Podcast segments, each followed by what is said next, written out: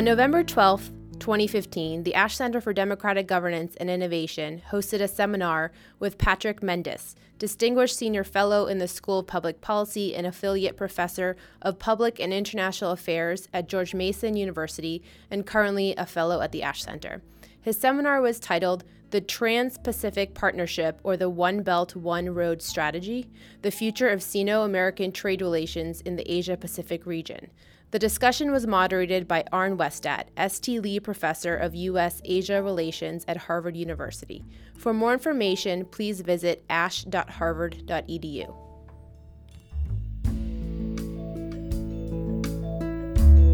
Uh, it's great for us to um, have Patrick Mendis back at the uh, at the Ash Center. He is uh, he's a senior fellow here, um, and uh, he is also someone who has a very broad, very diverse, and very distinguished background in public affairs in this in this country. Among other things, as a commissioner of the U.S. National Commission for for UNESCO, but his main interest, I think, overall in this long and distinguished career has been the relationship between the United States and Asia, and that is what he's going to talk to us about today. Now, I'm Arne Westad. I'm the uh. Professor of U.S. Asian Relations here, and I will be guiding the discussion of the uh, Patrick's presentation. Now, his interest in the economic relations between the United States and East Asia, but also within East Asia, come very much out of his involvement in China with many experts uh, at different Chinese academic institutions, among them uh, the uh, School of International Studies at Beida at Peking University, and uh, also the Department of International Politics at Zheda at uh, University in, in, in Hangzhou. So he is uh, very much at the center of many of the discussions that are going on, not just in this country, but also in China and in East Asia about the future of Sino American trade relations within the region. It's great to have you back here, Patrick. We're very much looking forward to your presentation today. Well, thank you, Arne. And uh, before I start, I just present you a copy of uh, my book uh, to you. Uh, it's a Peaceful War, and thank you can look at it. Yeah. Thank you very much. So after I've read the book, we have to invite you back so we can have another discussion. All right. thank you very much. Uh, thank you very much, uh, uh, Professor Westad, and uh, thank you for coming. I would like to go directly to the PowerPoint presentation and uh, just to give the context and the framework to think about uh, how the President Xi's Silk Road and Maritime Belt works and how he envisioned that initiative, and also to look at uh, President Barack Obama's Asia pivot strategy through which that he tried to accomplish the America's goal and uh, uh, through now especially through the TPP, Trans-Pacific Partnership. And I am going to focus on to try to look forward by looking backward. Uh, if you read uh, Professor Westad's book, uh, uh, restless empire, and he also mentioned about the China looks the future uh, by looking at the past, uh, and I want to look at it the similar kind of lenses. It's just like the very famous saying says, "Past is the prologue." so I'm looking at China's and American Sino relations, how we are, what I think is going to uh, play out uh, in the future. And there are a lot of variables at work, so I'm going to kind of put the framework as an, this is an academic committee and I'm speaking as an academic rather than a government official, so any sort. Uh, so I try to get the balanced view of this one so we can have a conversation afterward. And thank you very much again, Ani, and thank you for coming. Um, you can hear me, am I right? All right, great. Um, you probably heard about uh, our policy makers try to understand China through our own history. Same way China wants to see China's future through their own history. So we try to understand our, the China through our frame of reference. So early this year, General James Clapper, who is the US Director of Intelligence, he went to the House Intelligence Committee, as we were monitoring the South China Sea, dynamics. He said uh, China has been quite aggressive about asserting what they believe is their manifest destiny. Here we go that America's vision for the world is resonate with the manifest destiny, which I'm going to talk about in later. And then he went to, into the uh, a year later, this year, early this year, he went to the Senate Armed Services Committee and he said Beijing uh, is very aggressive and exerting its national sovereignty, especially referring to the South China Sea and the East China Sea, Diao Island region. And uh, this region is here all the way from South China Sea to the East China Sea, Spratly Island to also to Diaoyu Island, um, or Senkaku Island to those who prefer to call from Japanese perspective.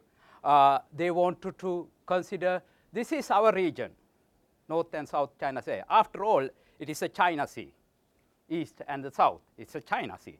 It's not anybody else. So therefore, with that mindset, America tried to understand the Chinese behavior through the manifest destiny. And then, then uh, at the early this year, Senator John McCain, who is the chairman of the Senate Armed Services Committee, in fact show there are satellite pictures of Chinese built in uh.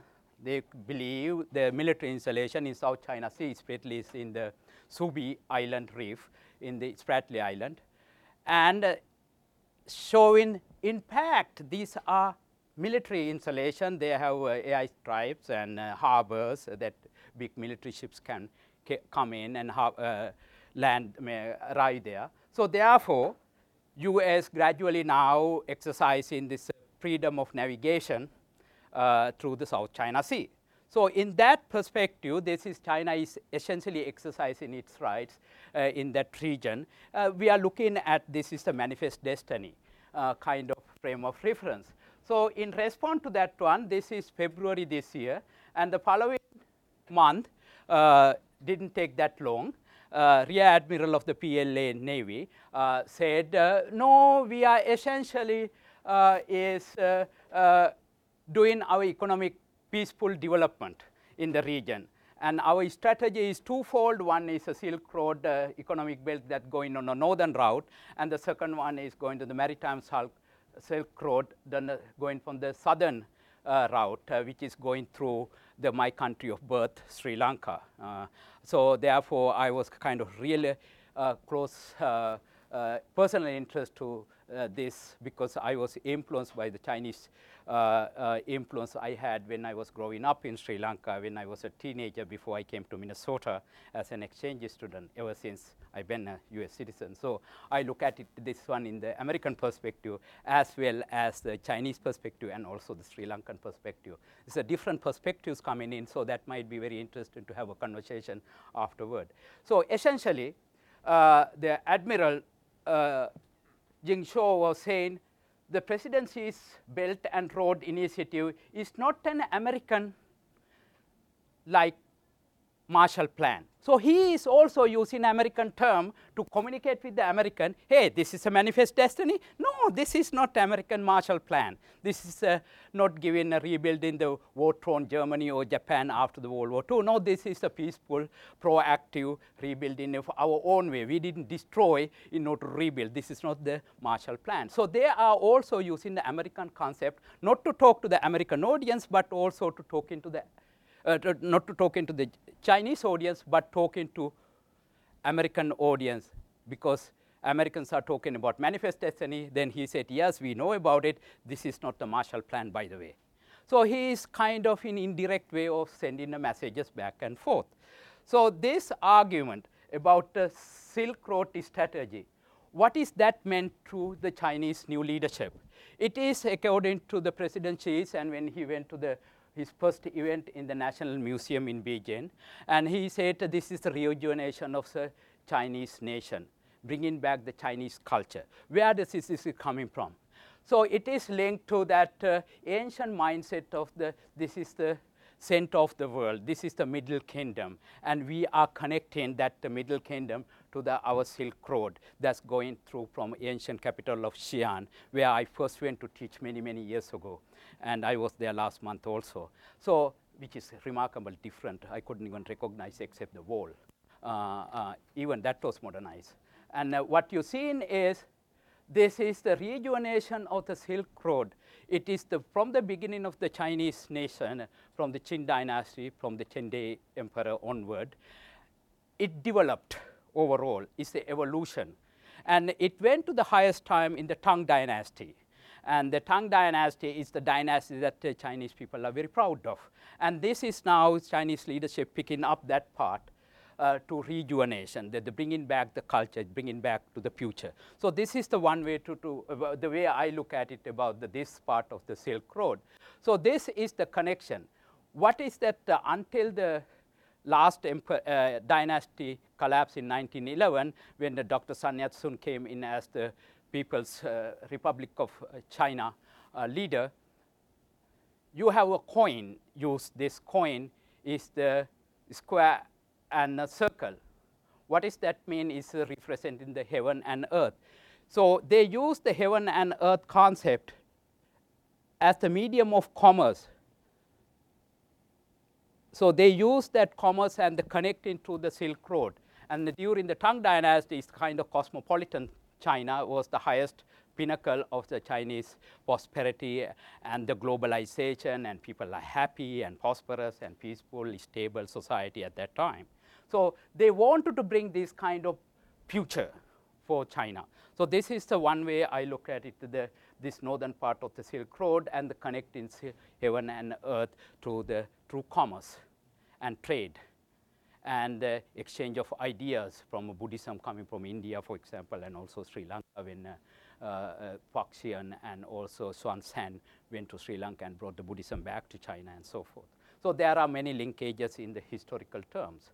So when you look at it, the second part that China wants to bring in back is the maritime Silk Road, which is going through the South China Sea and to the what they call the Western Ocean, which is the modern day Indian Ocean. For the Chinese, they have a North Sea, West Sea, South, South Sea, and the East Sea.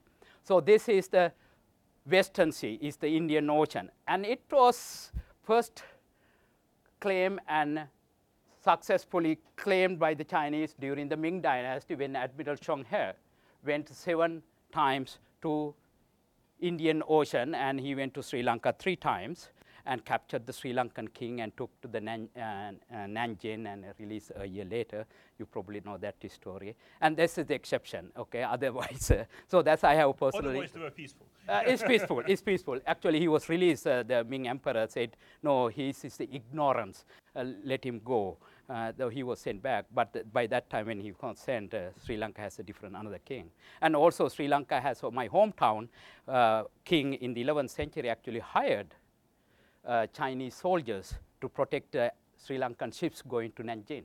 Uh, so there's a lot of connections. Uh, still, you can go to the Trincomalee, that natural harbor. There is a place called the China Bay. It's still the China Bay. Uh, so it is because of the China, uh, American, uh, Sri Lankan trade with the Chinese at the time. So point is, this is in the Ming Dynasty.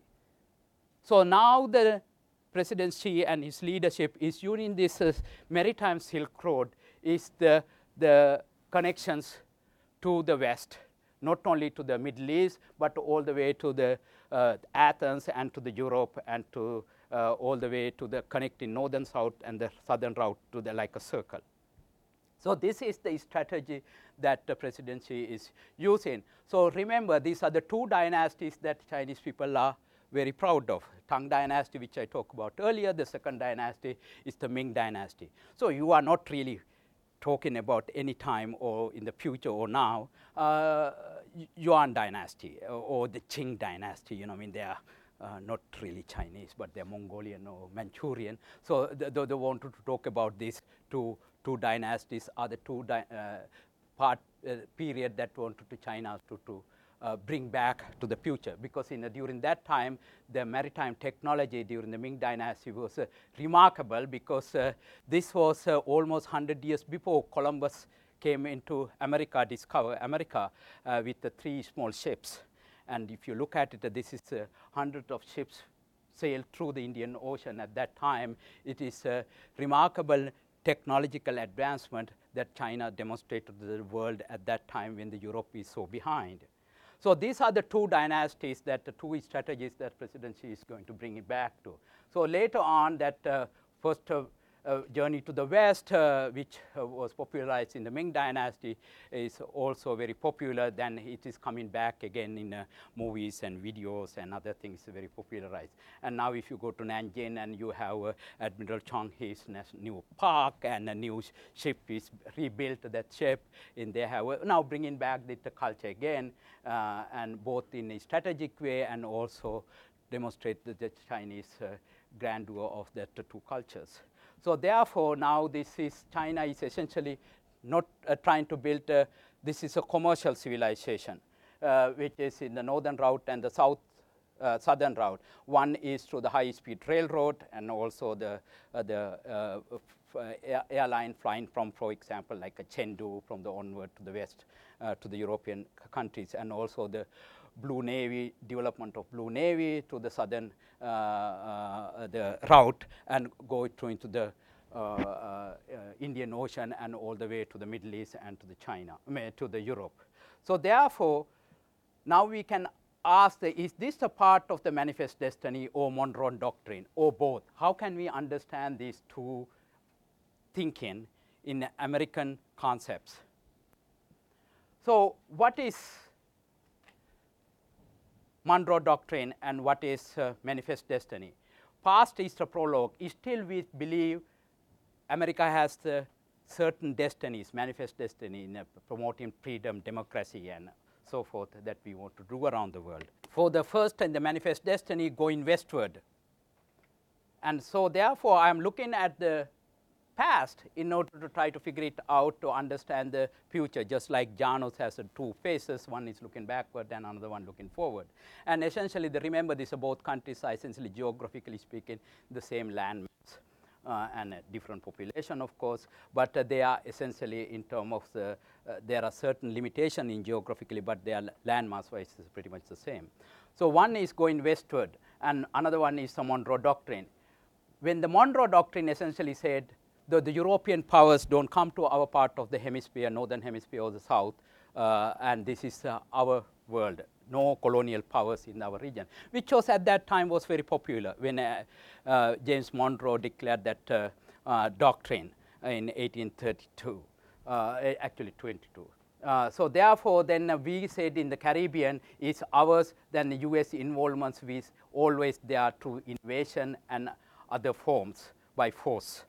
And this continued, and we still think even uh, until the Reagan years, you know, look in the Panama and uh, after years and Grenada and uh, other incidents we have, or even the, uh, our connections with the other islands in the region, is we consider that they are ours in the region. But at the same time, there are inroads from the Chinese to the, this island as well.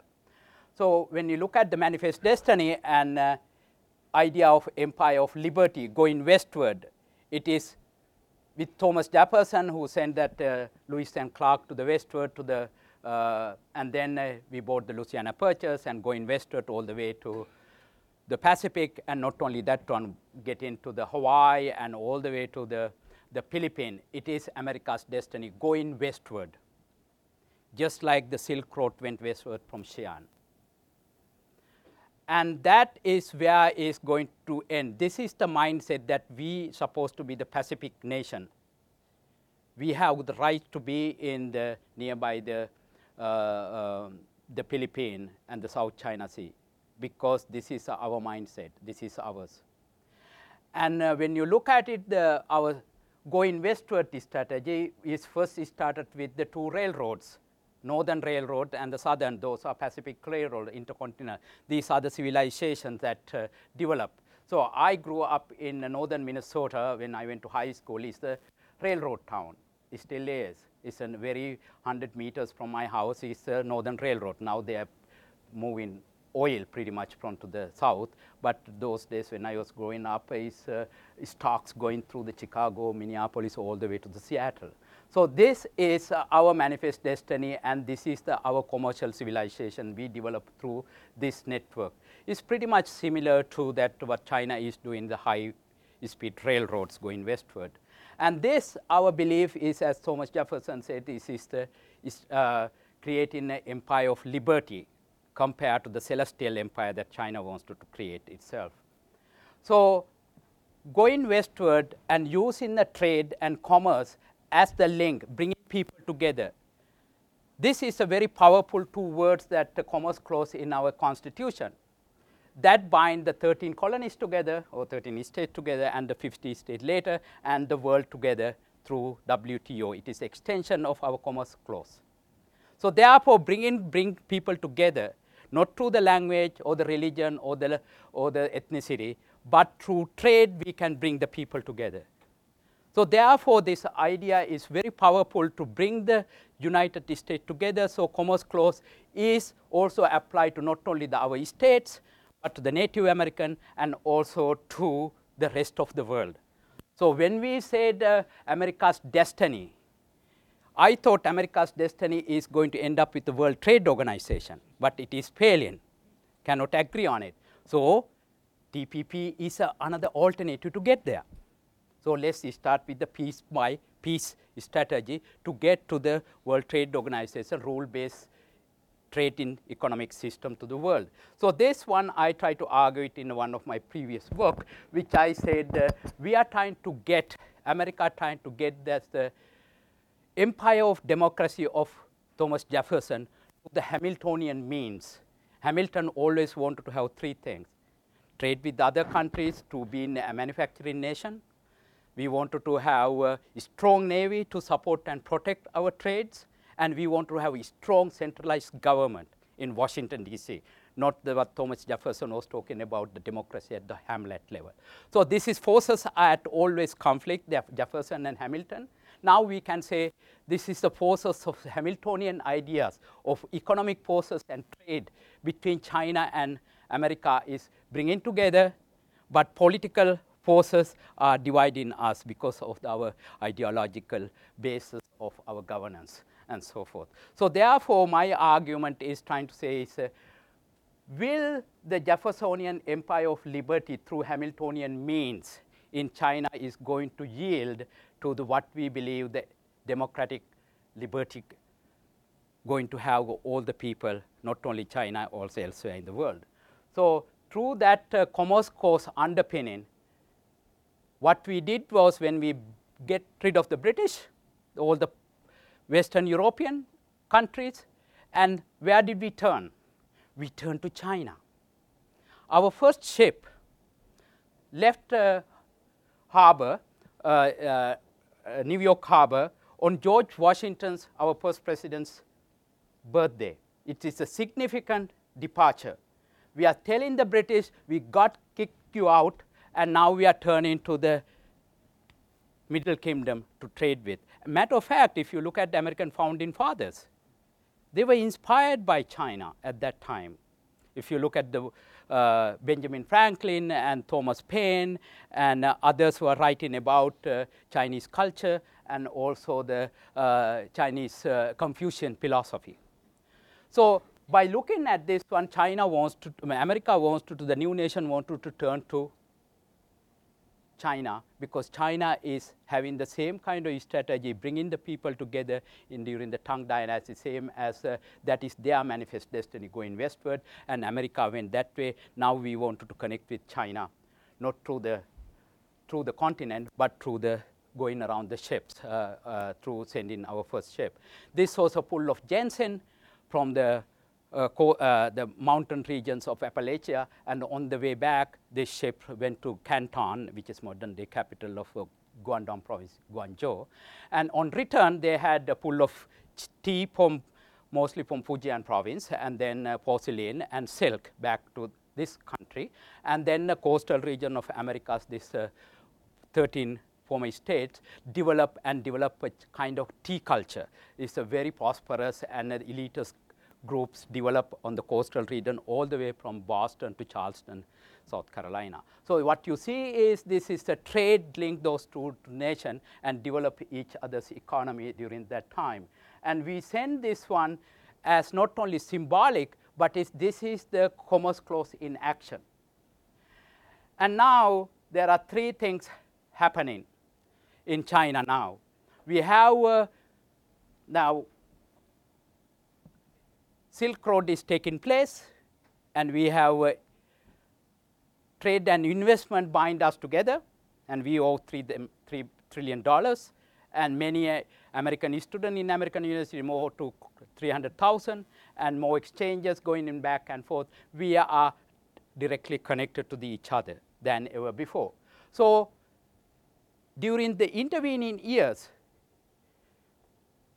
we turned to inward because the opium war happened one and two in the middle of 19th century. China focused on rebellious, Taiping rebellious, and they became inward. America at the same time, we had the Civil War, and we turned inward. So then uh, World War II, uh, 1 and 2 happened, and the Cold War pursued afterward. And what we have is this inward looking countries and we didn't have that uh, reconnections. That happened when China became a member of the WTO, okay, formally. But at that time after the death of uh, uh, uh Mao Zedong, we had uh, still commercial intercourse between the two countries that it uh, accelerated ever since. So there is this hiatus until the Opium War that two countries are close to linked through trade. So now is the re-emergence of that, it is again the rejuvenization of the ancient cultures back again, looking for the future. So now, what is the Silk Road and TPP going to do?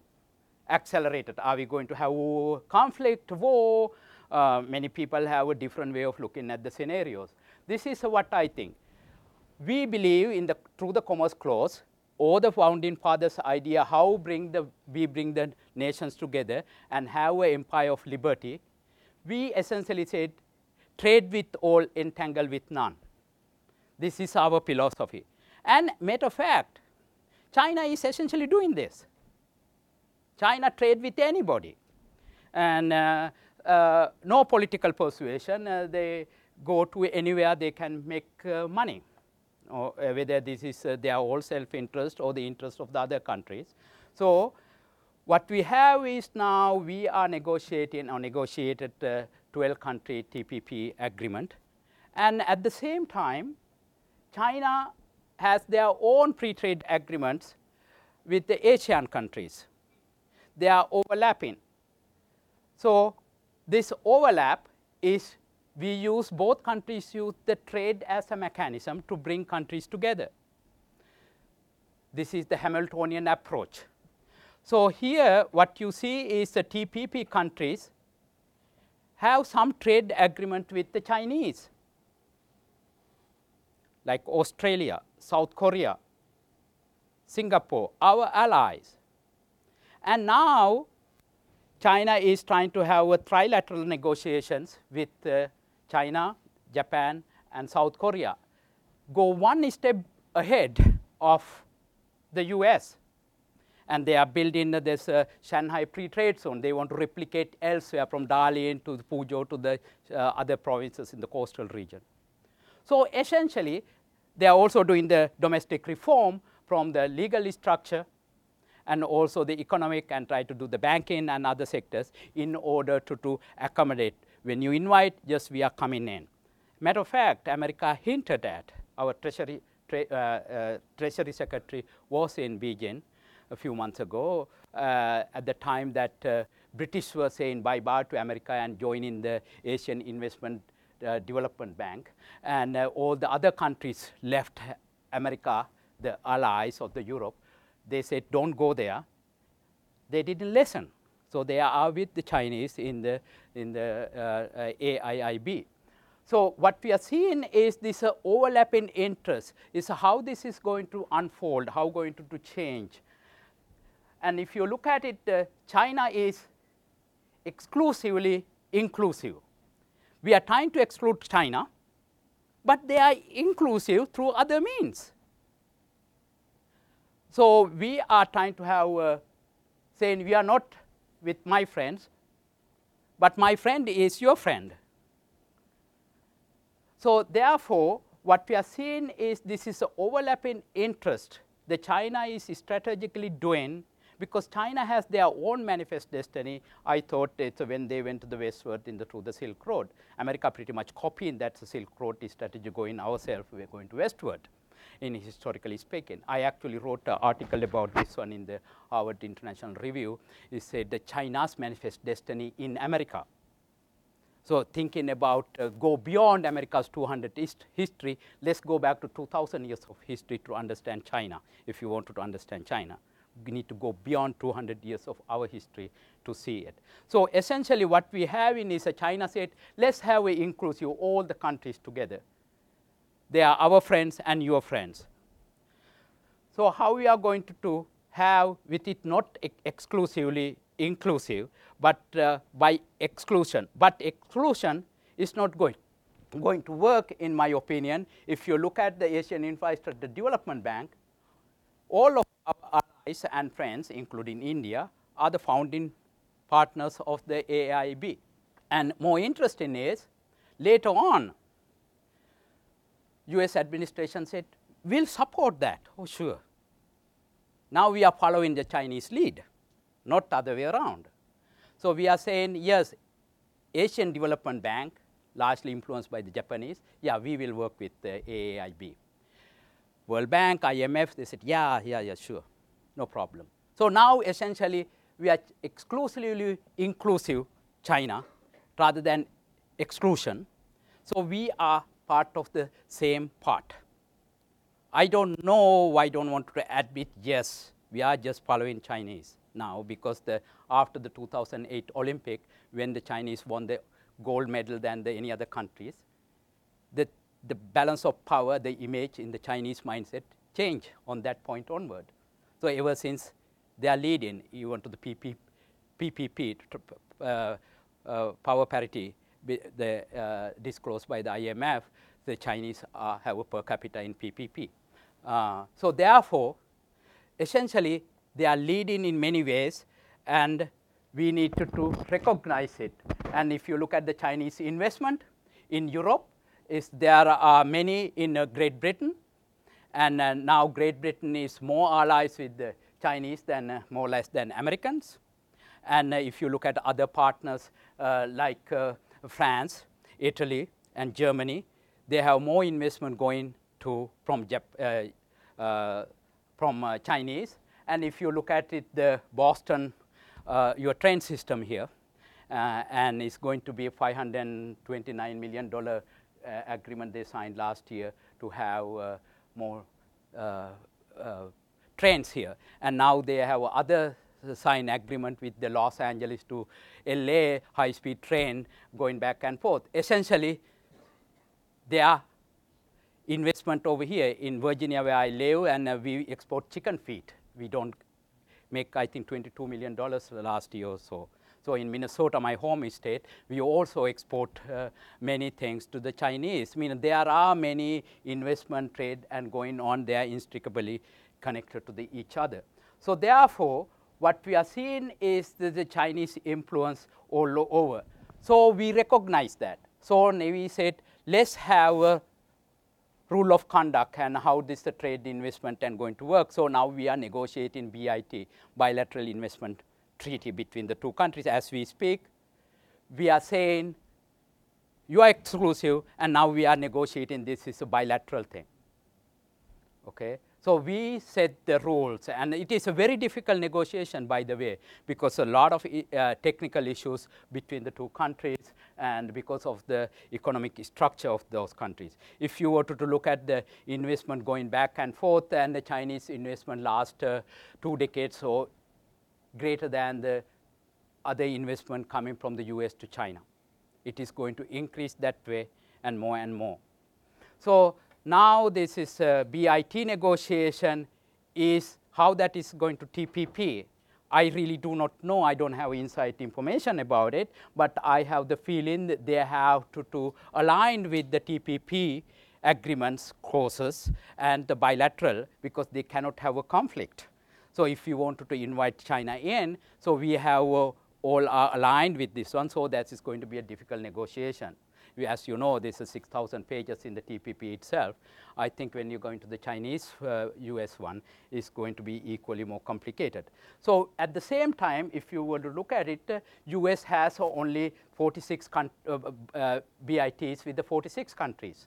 Now China has how many? 126, according to the UNCTAD, International Conference on Trade and Investment uh, uh, uh, in Geneva. So according to their statistic, uh, then they have a more bilateral trade agreements with these uh, other countries by the Chinese than America. Even though America's founding principle is uh, commerce with everybody, commerce clause extension is that one, trade with everybody. But China is pretty much doing the America's vision.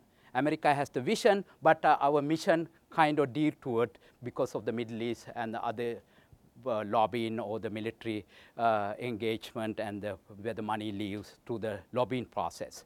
Okay? But essentially, China is doing America's vision and they are doing the, their mission and the vision coincide.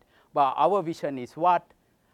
The, the mission is going somewhere else. So we send the military ship first, then send the other ships followed. But China send the cargo containers first, then if we want to, they send the PLA ships later on if needed, just like they did it in Yemen. So therefore, what are we trying to do, the US?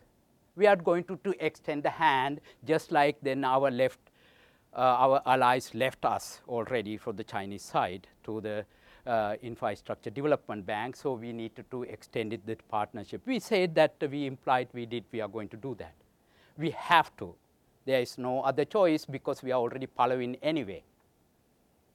So therefore, what are the prospects for this TPP and the Silk Road?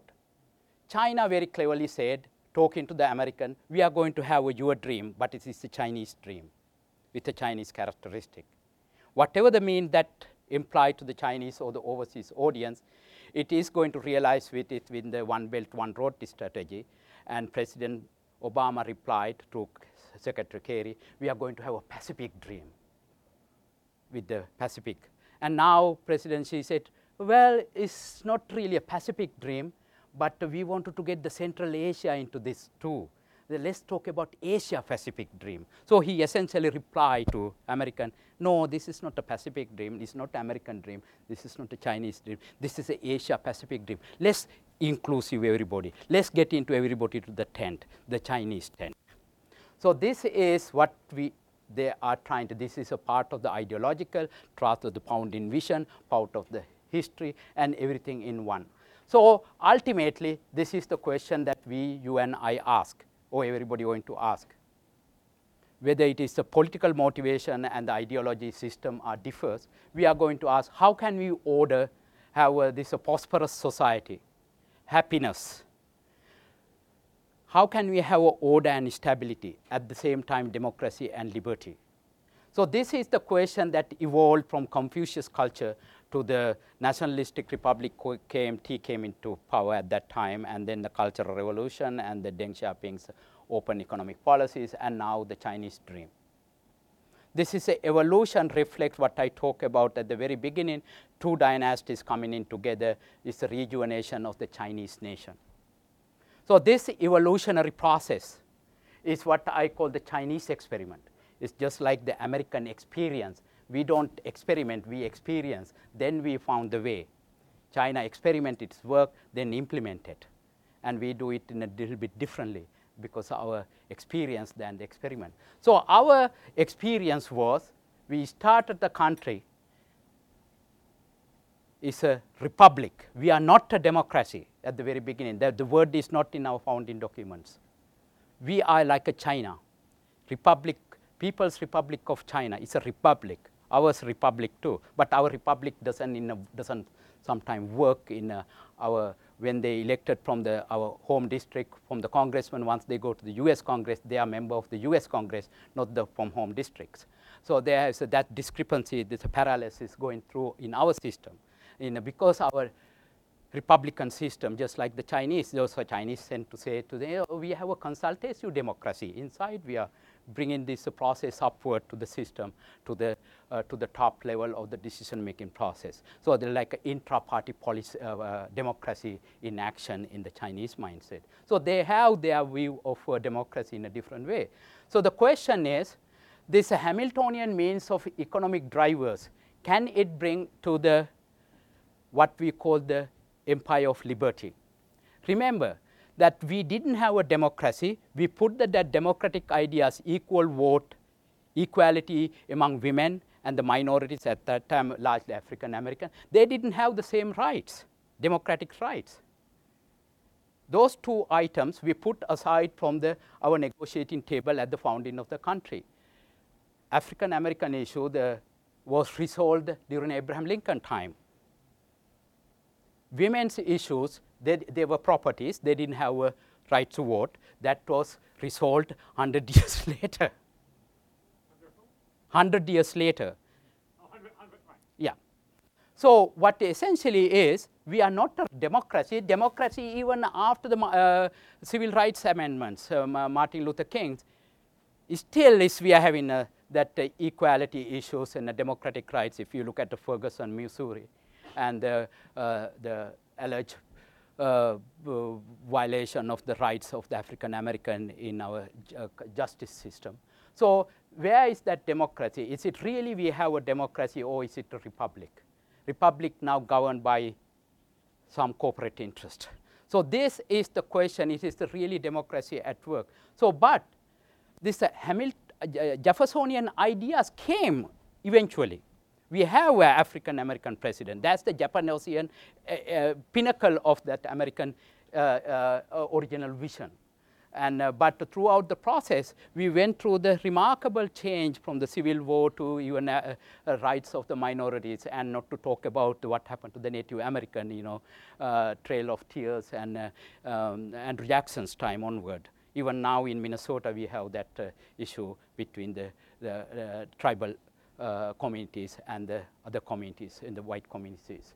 So what happened is we have this Hamiltonian forces are at work in order to bring the Jeffersonian world.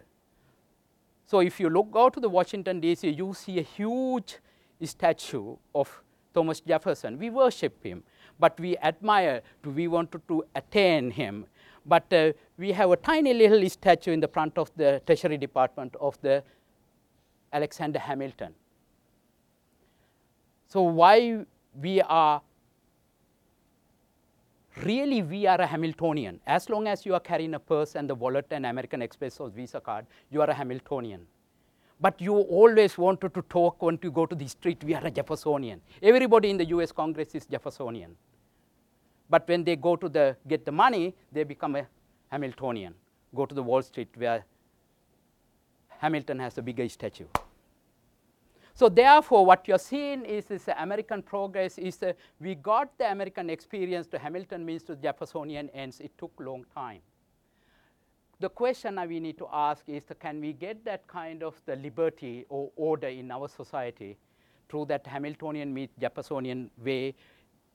Can we export or expect from the Chinese? So China is gradually, because it's a long history and tradition and cultures and mindsets, they uh, it's very hard to change because they are ingrained in it just like the Americans are. And uh, if you look at the, our political uh, mindset right now, you know, getting rid of 11 million immigrants, uh, you know, this is not America's founding vision kind of thing. And but we put those things aside in order to get elected and so forth. So there are a contradiction with the American vision and the American action. So there is uh, that kind of mindset is, is still prevailing in our society. So then the question is, what is the end game through the Silk Road and through TPP? Where are we going to get there? Who is going to lead the world? Who write the rules of the road? So that is the question that is going to play out. Then President Obama need to think through, are we going to take the Hamiltonian approach to get the Jeffersonian ends in China? So that is the ultimate question. All Chinese ask, we get the Jeffersonian end, by Hamiltonian means, but with the Ch Chinese characteristic. We get there. Don't tell us how to do because we have been doing that for 5,000 years. You're just doing it little over 200 years. So give us a time because you took 100 years for women to get the equal right, another almost 200 years to give the equal rights to the African American. So give us uh, at least 50 years. By 2049 comes the centennial, we might be there. So that is the China's rejuvenation of the new country, new country that presidency envisioned, in my view, the way we're looking at the back into the future. And thank you.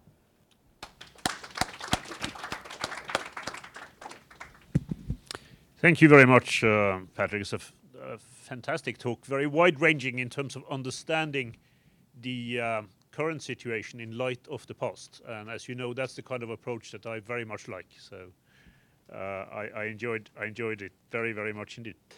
I just want to start us off with a question, and then I'll turn to the turn to the audience. But this is very much a question about the present in in light of the past. When when you look at what President Xi is trying to achieve in trade terms in dealing with the with the neighboring countries, how do you think that is going to proceed, given that there's also so much conflict in other affairs between China and many of its neighbors?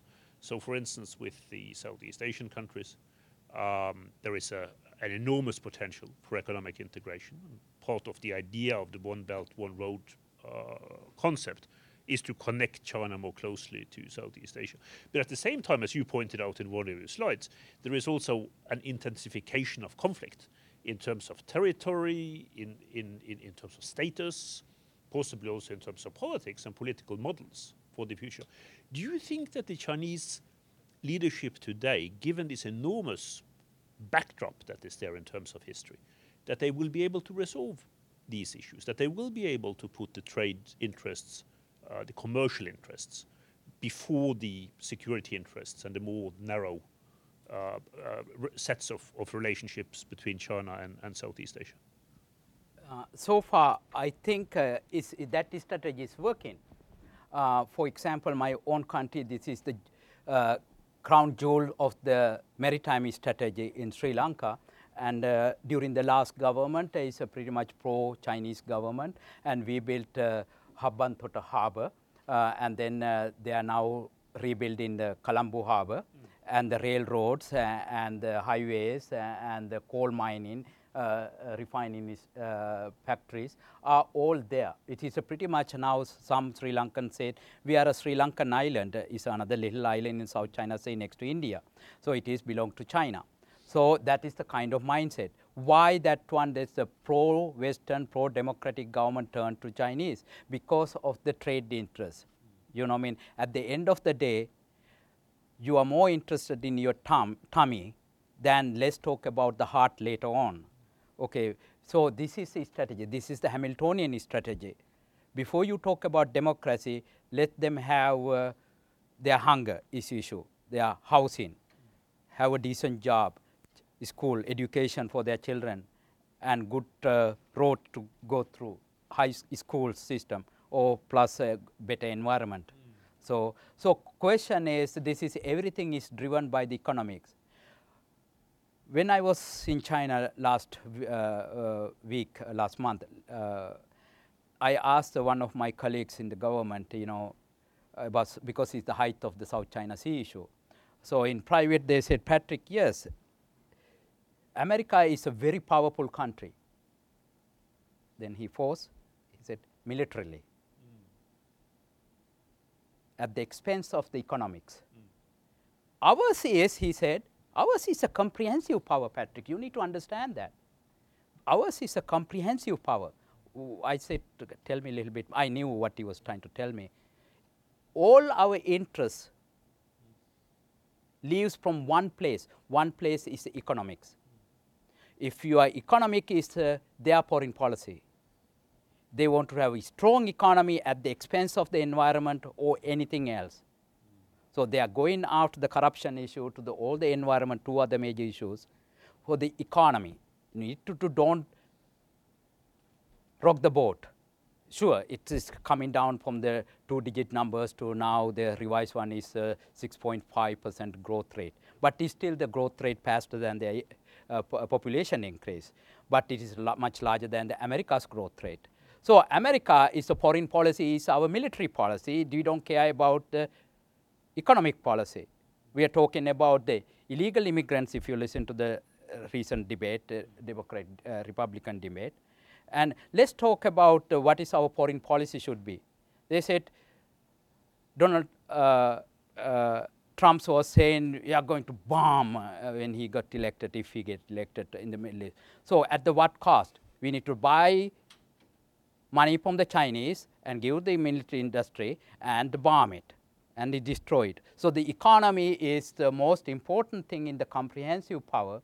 In the America is a kind of uh, we missed match our uh, original vision what America meant to be and the economy is that the Jeffersonian uh, Hamiltonian base needs to be stronger. Then we can talk about the Jeffersonian ends. But without that economic base we cannot have a strong foreign policy. But to me my Chinese colleague and friend is right about when he thinks about when China has a comprehensive power. They are using, if you look at it, uh, their commerce, Ministry of Commerce is much larger than their foreign ministry. Ours is, our Ministry of Commerce is bigger because it's a lump sum of a lot of agencies together, but in totality, it's uh, larger than the, uh, our State Department or even if you look at it other way, State Department budget is the same as the US military, the band. So our priorities are very different than their comprehensive power. So somewhere somebody need to tell the defense department, we need to have a smaller defense department and bigger commerce department. But uh, at the same time, all the candidates I'm listening, they want to get rid of the commerce department. So wanted to have a bigger defense department. So where's the, how are you going to have a bigger defense department if you don't have a commerce department or the economic growth? So that is what my China friend was saying. Yes, you are very powerful militarily. We are very powerful comprehensively. Just wait to, you know, we have to wait and see how this thing going to evolve. But at this point, their mindsets are a little bit different where we want to go through our foreign policy uh, agenda. Thank you. Other questions? Yes, sir. Uh, Patrick, I wanted to thank you very much for the opportunity to think about this in, in some ways I don't typically think about it and, and wonder whether this isn't a tremendously interesting way of thinking about clash of civilizations because for some time we've mixed and integrated Asian culture and Asian discoveries in the United States, which is part of why it was why it's become as great as it is. And now the um, a lot of the ideas are going back. When I talk to my Chinese students, much of the history that you talk about here is not familiar to them. And when they look to me for answers, I suggest to them that it's somewhat ironic that they're looking west to a country that was built, whether we're talking about transcendental philosophy, which has, which has Asian Eastern roots, or we're talking about law, uh, which in part was the reason why the communist revolution happened. We, you can't use Western law to go govern the eastern side of the world. It seems to me a lot of of what we're talking about is the interrelationship between narrative, civilization, and philosophy, and the way in which that undergirds our law, our, our travel, our um, health care, all the things that we do as societies. Um, I guess it's not so much a question I had, but the fact that your discussion of it, the way, way in which you did, opened up a variety of things I've been thinking about for some time. But you know, I mean, essentially, I mean, Ch Ch China doesn't have a pretty much a so-called ideology. You know, I was the, uh, 50, 15 days ago, 12 days ago, I was in Yan'an, the uh, the Communist Party headquarters. Mao Zedong was there, and uh, I threw that one. That's, there are a lot of people there. Uh, I mean, coming in for the patriotic education. Uh, it's completely full that place and I have to go early in the morning to see that uh, if you want to take pictures without people. So I went early in the morning uh, uh when the Netherlands king was there at the, same day. Uh, so the point is, uh, China is doing the best method, scientific method. Whatever it is, American or somebody else, doesn't matter. If it is work, it's just like Deng Xiaoping said. It doesn't matter the white cat or the black cat as long as that cat kite the mouse in the good cat. So they have that, that same kind of philosophy. So uh, when they said yes, the Americas this system work, sure, let's try this work. You know, if you look at the to the Mao's, uh, to the last hundred years plus years uh, when the dynasties collapsed and Deng Xiaoping, uh, Sun Yat-sen came into power, you know, we experimented. You know, I mean, there are we have Christian and the medical societies and the education system until the 1949 uh, was a mix of everything. You know, we tried and experimented. That is still there you know, if you go there, you know, they said uh, there is no religious freedom. You know, I see a lot of Christian churches. Uh, I was in Wenzhou, I took the train, and I took about six different pictures in the, uh, during that four-hour trip. And if you go to main, main, main cities, there are Christian churches. Uh, Christian, I mean, it's not uh, China is uh, monolithic uh, one thing. if you look at the Han Dynasty, there are 56 minorities. As long as they have a little bit Han, they are all Han. And they told me, I said, uh, they asked me, where are you from? Uh, he said, uh, I said, he was kidding with me. And I said, uh, I am from Urumqi, Xinjiang. Yeah. He said, really? so you don't speak Mandarin? Mm, I speak, I speak Turkish. I said, oh, really? Uh, what you doing here? So he thought actually for 10 minutes, they thought I am from Xinjiang and they never been there and don't have a clue about it. And I said, you want to see my wife with the burqa on it? uh, I mean, I, my other friends, other Chinese friends are laughing because they know me. And this is the new friend uh, in, uh, in Xi'an. So this is the thing. Then I said, you mean you're Han? Oh yeah, I'm Han. Can you see? Uh, they say, oh yes, then he handshake and then everybody was laughing and they was telling him no no no patrick is kidding. You know i mean he's been to all the provinces and all the cities in china and uh, yes he, he he's not from here. He's american but born in sri lanka but he knows about china a little bit. So anyway so what the point is China is not monolithic, that's what we are talking about. You know, China, I think if you go to, Lhasa and Tibet and other part of the country, they have that integration. I went to Catholic churches, you know, and I'm a Catholic. So I went to the two churches in Beijing and Catholic churches, you know, they're active. And I was in uh, um, um, uh, Wenzhou. Uh, I went to the actively working church, the German built. So there are the certain elements are there. So the question is, uh, China is a big country very big population. Ours is 400 million and a 1.4 million, uh, 4 billion. So it is very hard to, to govern through the Western mechanism. They have to, to, to look at it their own ways, organic process. One of the Chinese scholar from uh, uh, Nanjing University where I taught once uh, said to me, Patrick, we have an organic democracy. All right, what is that? So he was arguing with me. I was giving a Confucian lecture.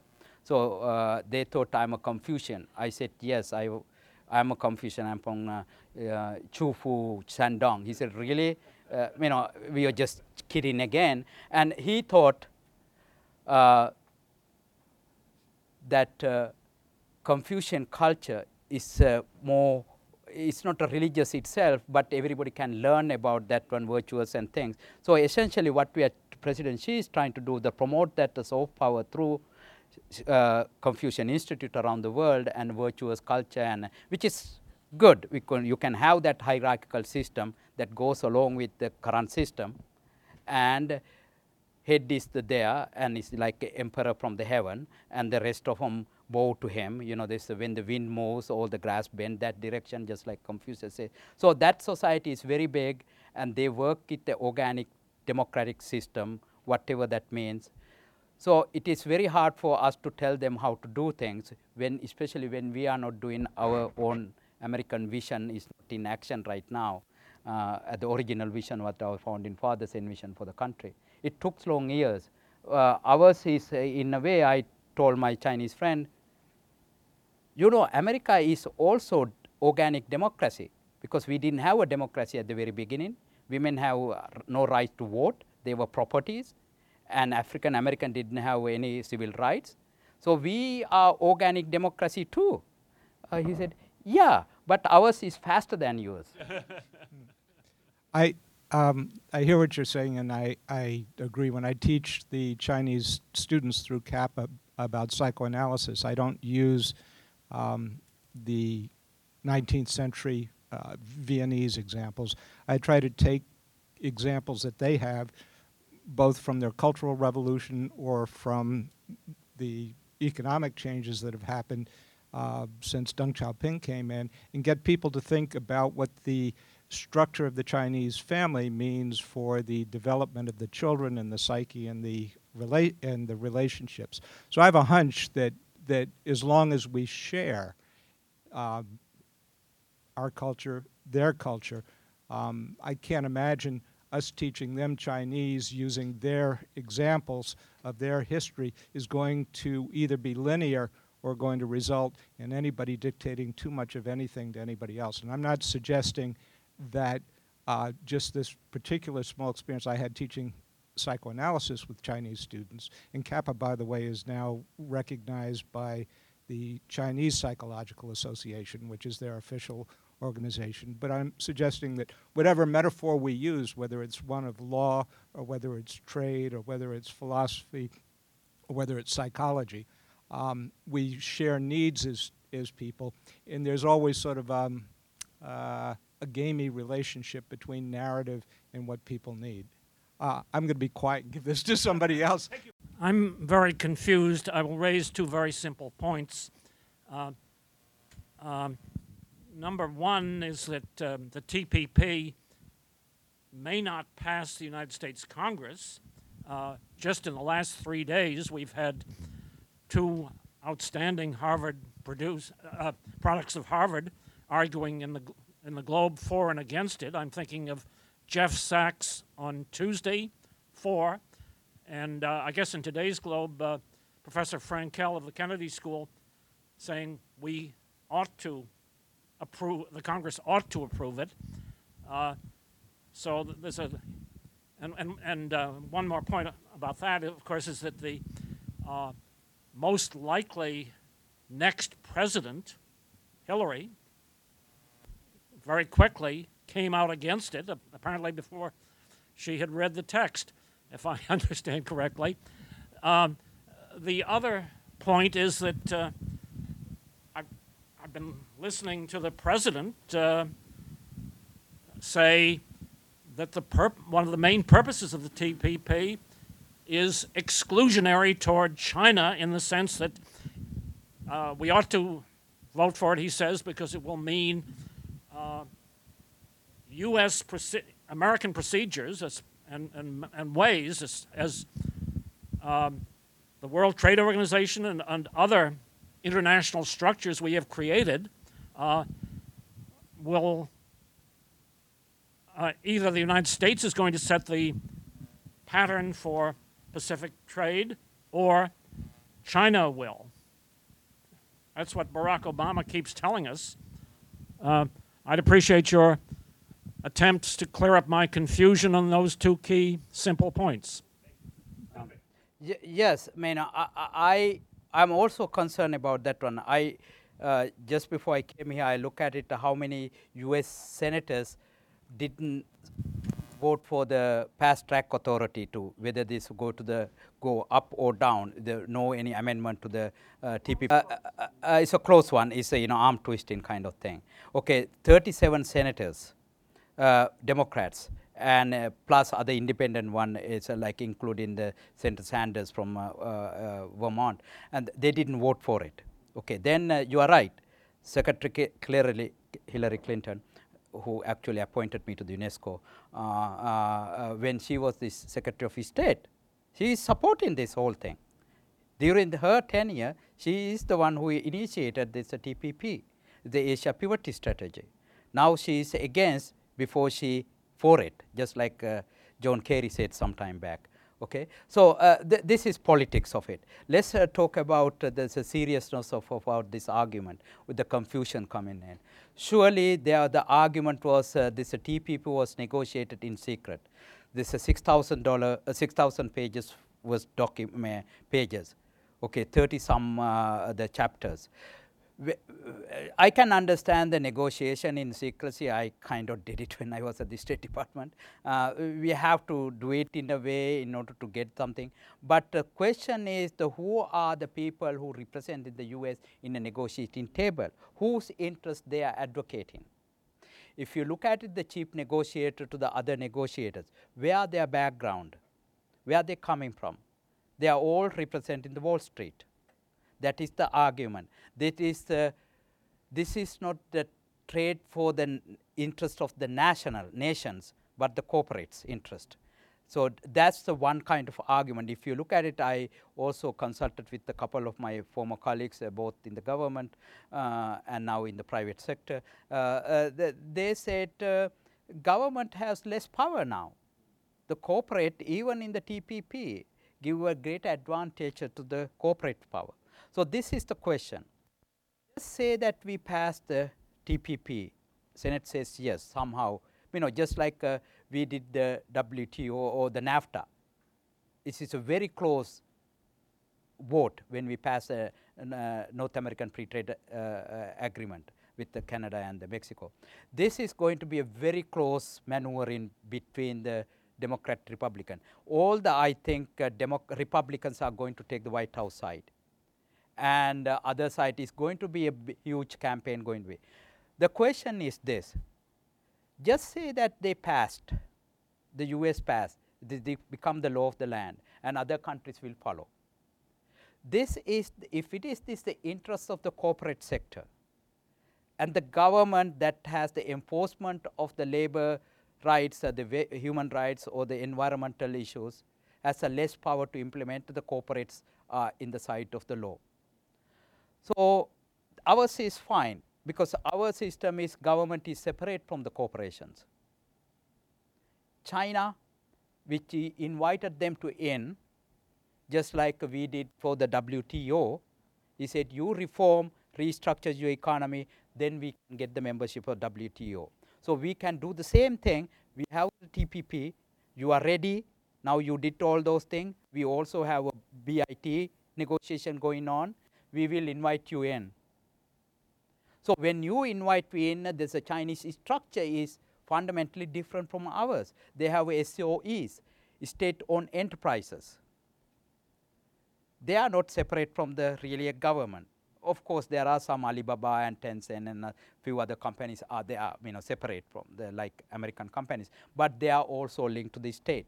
So if the state and the corporations are the same, they have the more power than the US government they cannot impose anything against the corporate sector. Our enforcement community has the less power, legal authority to do anything about it, corporates are going to win. For the China, it doesn't matter because it's the same. So these are the kind of implication you need to look at it in a strategical point of view. In the domestically, you don't speak, uh, our elected officials don't speak for you, they speak for corporate interest. For example, when you have all the violence, the gun shooting, 70% of the American public want to have gun control. Obama wants to do that. That's the America as the finest level. Less people speak for that one. By why the 70% of American public cannot pass the, that law? Because the N NRA is more powerful than the 70% of the American public. So this is the somebody else speak for you. As just I said, uh, in Great Britain they used to say you are member of the parliament once you elected by the people. You are member of the parliament. Ours is they are member of the Congress. Soon after they elected from the district, they don't represent them they represent Washington. So then they have to, they are the one who need to talk to the, because of the, our campaign reform uh, uh, legislation and the Supreme Court uh, the decision on that one. So our corporations are individuals, so they can exercise anything you want. So therefore, these are the larger issues that we need to, to think about it uh, that have far-reaching implications for the country through this TPP, because ours is the corporate interest that drives. In China, there is no different. Thank you very much for an, an intriguing talk here. Um, this is a question from the, other, the perspective of the other countries in this agreement. Um, there are two Goliaths in this trade deal. Uh, what are the implications for countries like Canada? I know I know the Parliament is still going to vote on this trade deal, and may, I think we may not have a choice in passing that. But what are what are the sort of the dynamics around that? It's quite opaque at this point. But uh, any thoughts on that? I mean, you are right. When, uh, when uh, Harper was the prime minister, and earlier they are hung ho about this program. When the Justin Trudeau came in just uh, recently, and uh, they are not uh, all enthusiastic about this whole thing. So I do not know if, they, if we cannot pass this on the U.S. Congress, it's not followed through any other capitals either in the other 11 capitals that we are negotiating with. So it is very critical for us to do it firsthand. If not, other capital, they said it's not valid, it's a defunct. It's just like a League of Nations thing in a mini version. Okay? Uh, that's the one part. If the, this is the election year, uh, and then uh, I think March US uh, uh, Congress supposed to vote up or down okay, because of 90 days. So when that heat up by the time early part of next year and the, with the campaign, so that is also linked into the, this uh, TPP. And then uh, last uh, vocal group is going to be the, the, the environmental group and the labor groups. Rep Democrats need that votes. So all the Republican can go with the White House. President doesn't have to care for it because he's not re-election. But president do care about something for his legacy to build their, just say their library and so forth. You are not going to ask everybody $110, $1. They will ask the large corporation to give them. So they have to have something to tap into it. So therefore, there is a personal interest and also the so-called the national interest for him to push this one. So in the Democratic side, uh, you know, I mean, uh, if the Secretary uh, Hillary Clinton wants to, to go against this one, it is going to be the battleground for the White House and the campaign time. So it is interesting to see what would this uh, the landscape is going to turn around, especially the activists already are talking about it, uh, the nitty-gritty part of it, who actually control the White House and who is behind this one. What is this the each cases, especially this one arbitration uh, and the sovereignty issues uh, with the state versus the corporate uh, side. This is going to be the very uh, uh, uh, lot of tension going to be. Other side is they can live with it, but there is no enforcement teeth to do anything. So that is the one I think that the uh, environmental groups and, uh, and uh, Uh, human rights and also the uh, labor group are going to advocate for that one to push it down that one. So it is interesting to see how this is going to play out. It's also interesting to see that uh, because the Trudeau came into power in uh, northern neighbor, uh, so uh, there is that kind of change in the landscape in in in Canada as well.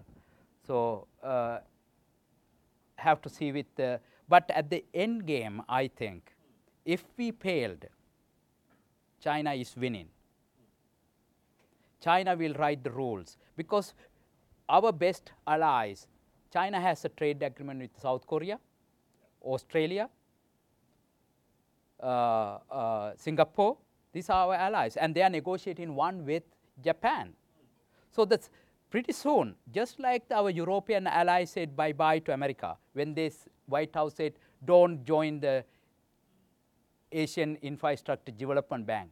They said, no, who cares for the US? And they went and joined. Now our Asian allies might say, well, America is the only power we have is uh, military power. Sure, they can have our nuclear submarine going through freedom of navigation, so what? They are not going to shoot our fishermen with the nuclear submarine. So let them go. We can have a fisherman and have our economic development ourselves. Sure, they can want to buy our fish anyway to feed them. So so be it. So they have a good argument to think about it. They have a comprehensive power, long-term power. They are thinking about not uh, next five years, next four years. They are looking about uh, another 20, 30, 40 years until 2049. So they have a long range game plan. So that is where I think we need to think beyond that uh, the horizon of this campaign uh, to see what how the things already change. Only thing is we need to, to get the head out from the sand like ostrich did. And to say yes, China is the leading, and they use that economic power, they, that levers to their own advantage. Sure, they have a problem with uh, Vietnam and the Philippines. At the same time, they are giving more money to that project and this project. Okay, and in, in Nepal, and uh, they are doing all the uh, redevelopment after the tsunami. And with the India, they have all the corridors are developing, and 40 billion dollar project for with our other allies, Pakistan. So when you look at it, the money talks. The money is there, the comprehensive power. Our foreign policy start should be starting with not the Pentagon, but with the economic development, uh, the economic source of the every power. Other powers resonate from that power. China understand that one from the Silk Road to onward, and that is where that uh, future relies. We have one final question here. Yeah, madam. Yeah, my question is how do you see this experience differing uh, from the WTO experience when all the other, all the developing nations were, I mean, they, they bought the idea of free trade and the benefits from trade and so on, and then when we started implementing the details of the WTO, things got really messy. And uh, the, the developing countries realized that they were tricked into the myth of this is some, the, the free trade principle, basically that this is good for everybody. Uh, ultimately, it's not good for everybody. It will never be good for everybody, even when, when you have weaker partners. Now that you have strong partners, the chances that it will be good for everybody is, is almost nil, right? So what, what why are the weaker countries in Asia and in other other partners with China are not realizing that instead of having one strong economic partner, you're having two strong economic partners. You know, I mean, uh, I was giving a lecture the, in Sri Lanka at the central bank. They asked a similar kind of question: what the Sri Lankan foreign policy should be.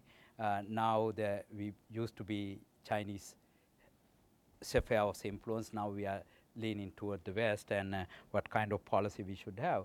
I think the good one to look at it is in the Singapore. Uh, Singapore, we have uh, uh military connections and the, our ships goes there. At the same time, they are talking to the Chinese. It is pretty much Chinese. Uh, sure.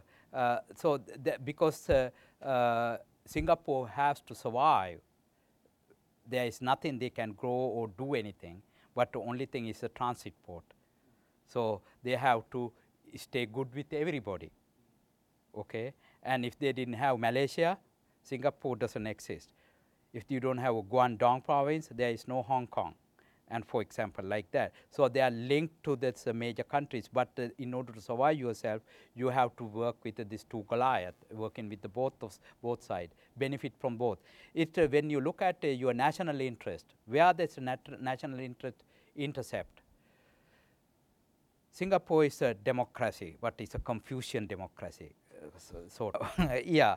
So the Ch China, when I travel around China, China have uh, probably 10,000 Singapores around all the cities.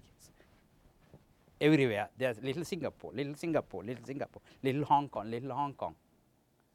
Okay, Deng Xiaoping was asked about that one. You know, you can govern this country. The you can long that, that time they said yes you can make uh, china like singapore yeah because you are a little uh, city state mine is so big no make it that the small cities like ours you know they are connected so they have a bigger singapore so trade with everybody so that is working that strategy is working So who, which government talking about that they are communist, they are, they are uh, you don't trade with it.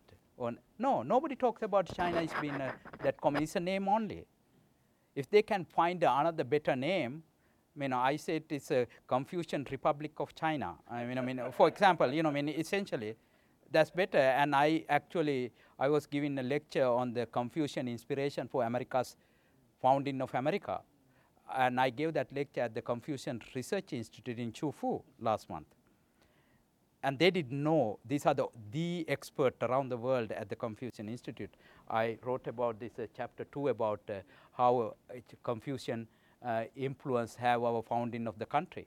And then uh, they didn't know. This is what I, afterward, I talked to the director.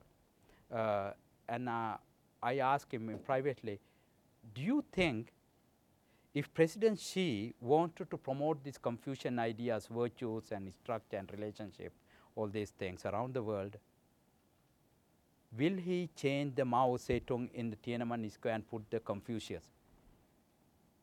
He said, it's matter of time, Patrick. I said, what?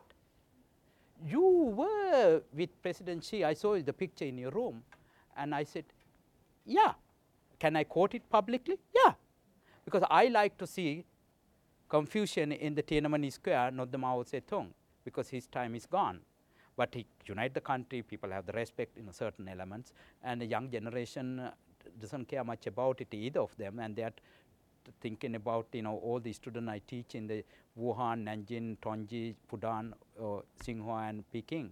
Uh, they're pretty much like American kids, American graduate students. I mean, they think like that, talk like that, and uh, I couldn't see it different. And uh, so the point is, uh, this is a new realities. When the wind blows, the grass bend. So sure, Vietnam had problems. India has uh, issues, border issues. Every country in the neighbors, they had issues. We didn't. You know, well, we did uh, with uh, Mexico, and we got to Texas and by force and all those things. We did many time, long time ago. But uh, China is very cleverly bilaterally resolving these issues. When we have uh, issues, they said uh, we send in the military. Though they remove the oil rig from uh, nearby Vietnam's. It is not really oil rig, but just say oil rig, okay? Um, it's, it's no expense. They, yeah, it's a new exploration. So move forward. Okay, they go two step forward, come one step backward. Now they said, don't come to this uh, uh, our islands in uh, Subi Reef in uh, Spratly Island. Uh, then they said, uh, we send our uh, fleet commander to Beijing. Talk. Oh yeah, we are going for the freedom of navigation. Oh fine, bye, hi. So that's fine. So they go push, go two step forward. When the America push back, go one step backward. So still they are ahead. So when we play this game, so when we're talking about just bomb in Middle East by Donald Trump, and they are talking about that's great for us because we have a three trillion dollars that become a six trillion dollars soon because we have to have a banker to fund them. Uh, uh, so so we don't go to war with them anyway. So that's good for China. So this is the kind of world we are talking about. And everybody in the, uh, in the South Asia, uh, they are worried about uh, their children's education, nice house, nice car, or nice clothes. They are not talking about, uh, I want to have a Jeffersonian democracy tomorrow. Uh, they're not. I mean, they might.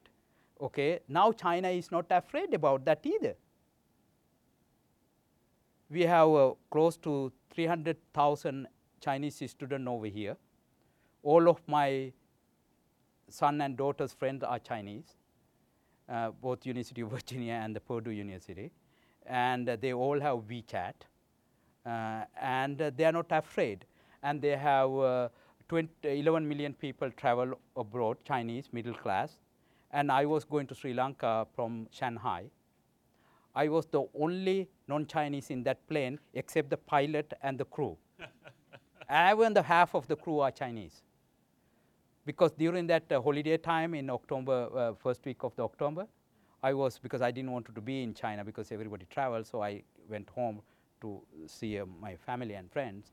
So I'm the only one going. So China is not afraid of letting these people go. They are democratic beasts. When they come back, they are not going to have a revolution over here, Jeffersonian revolution, when the, this 300,000 students go back. They have a Chinese leadership has a remarkable confidence now. They will come back. I have uh, many friends in Washington, uh, in uh, uh, number of our universities around uh, Washington D.C. area. They are going back. They have actually better life over there, except uh, air pollution is the issue. All of them I talk about it. Uh, it was actually very bad. No, this time I saw the first time last two months blue sky. You know, APEC blue. You know, you call it APEC, APEC blue. So the first time I see the three days, uh, they told me th- there's a good amen because I came to Beida. Uh, uh, anyway, otherwise it's uh, issues. So that's the issue that we need to deal about. Already changed the balance of power change. It's a matter of admitting, taking that uh, ostrich taking the head out on the sand. He said, "Yes, we used to have a desert. Now everywhere is high rises, buildings." You certainly helped us getting a, an overview of what the ostrich will see when he gets his head out of the sand uh, this afternoon, Patrick. It's been very enjoyable. It's something I think that all of us have learned, learned a great deal for, particularly your, your unique perspectives of really bringing three cultures to bear on this, which is something that is, is much needed, I think, particularly on, on the US side in terms of developing its strategies and its, and its, its policies. So um, I've learned a lot from this. I'm sure the audience has as well. We will see you back here soon. I'm, absolutely convinced about that. Before you get to do your next book, although you do them in rather quick succession, I hope. so we will be able to come back um, to some of the discussion points that we had today. But for now, thank you very, very much for sharing your insights with us. It has been a great pleasure this afternoon. Thank you. Thank you very much. Thank you.